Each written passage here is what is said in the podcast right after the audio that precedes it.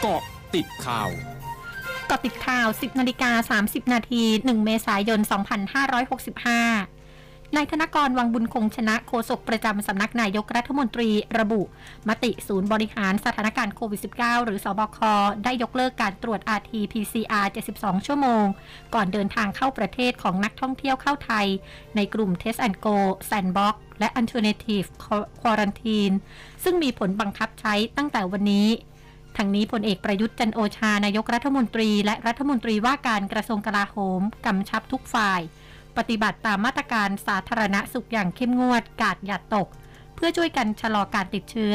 โดยการผ่อนคลายมาตรการเข้าประเทศครั้งนี้เป็นส่วนหนึ่งเพื่อดึงดูดนักท่องเที่ยวต่างประเทศเข้ามาในประเทศ กระตุ้นเศรษฐกิจ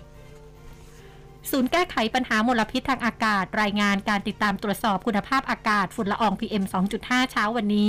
พบเกินค่ามาตรฐานใน 5 จังหวัด ประกอบด้วยกรุงเทพมหานคร ปทุมธานี เชียงใหม่ แม่ฮ่องสอน และตาก โดยพื้นที่ตำบลแม่คง อำเภอแม่เสรียง จังหวัดแม่ฮ่องสอน พบฝุ่นละออง PM 2.5 เกินค่ามาตรฐานมากที่สุด 158 ไมโครกรัมต่อลูกบาศก์เมตรสำหรับภาคอื่น ๆ ภาพรวมอยู่ในเกณฑ์ดีถึงดีมาก ตำรวจศรีลังกากำหนดเคอร์ฟิวเมื่อคืนนี้ในหลายพื้นที่ของกรุงโคลัมโบจนถึงเช้ามืดวันนี้ หลังจากการชุมนุมประท้วงต่อกรณีการรับมือวิกฤตเศรษฐกิจครั้งเลวร้ายสุดของรัฐบาล ได้กลายเป็นความรุนแรง โดยมีกลุ่มผู้ประท้วงรวมตัวใกล้บ้านพักของประธานาธิบดีโกตาบายาราชปักษาที่ย่านกรุงโคลัมโบ ด้านโฆษกกองทุนการเงินระหว่างประเทศหรือ IMF เผยวานนี้ IMF จะหาหรือเบื้องต้นกับทางการศรีลังกาเรื่องความเป็นไปได้ของโครงการกู้ยืมเงินในไม่กี่วันข้างหน้า ขณะที่รัฐมนตรีพลังงานของศรีลังกากล่าวว่า รัฐบาลต้องปิดไฟตามท้องถนนเพื่อประหยัดไฟ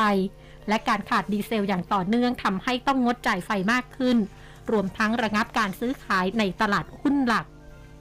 ช่วงนี้ไปเกาะติดเลือกตั้งผู้ว่ากทมค่ะ m c o t เจาะลึกเลือกตั้งผู้ว่ากทม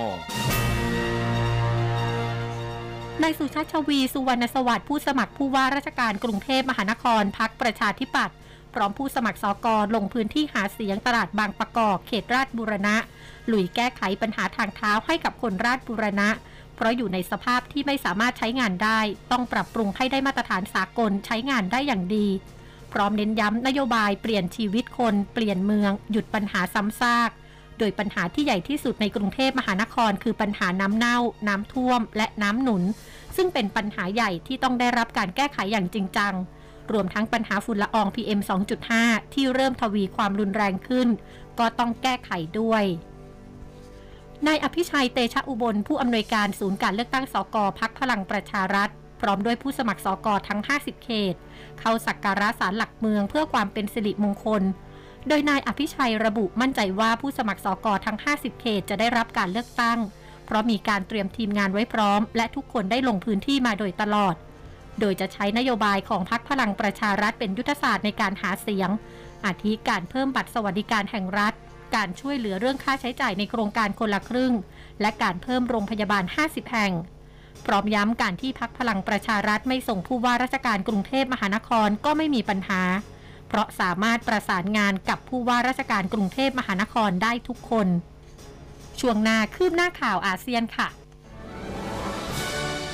ร้อยจุดห้าคืบหน้าอาเซียน ทางการนครเซี่ยงไฮ้ของจีนเริ่มการล็อกดาวน์ฝั่งตะวันตกของเมืองวันนี้ หลังจากล็อกดาวน์ฝั่งตะวันออกก่อนหน้านี้ เพื่อควบคุมการระบาดของโรคโควิด -19 ขณะที่วานนี้ประชาชนในฝั่งตะวันตกเร่งซื้ออาหารในซูเปอร์มาร์เก็ตเพื่อเก็บสำรองไว้ ก่อนที่การล็อกดาวน์จะมีผลบังคับใช้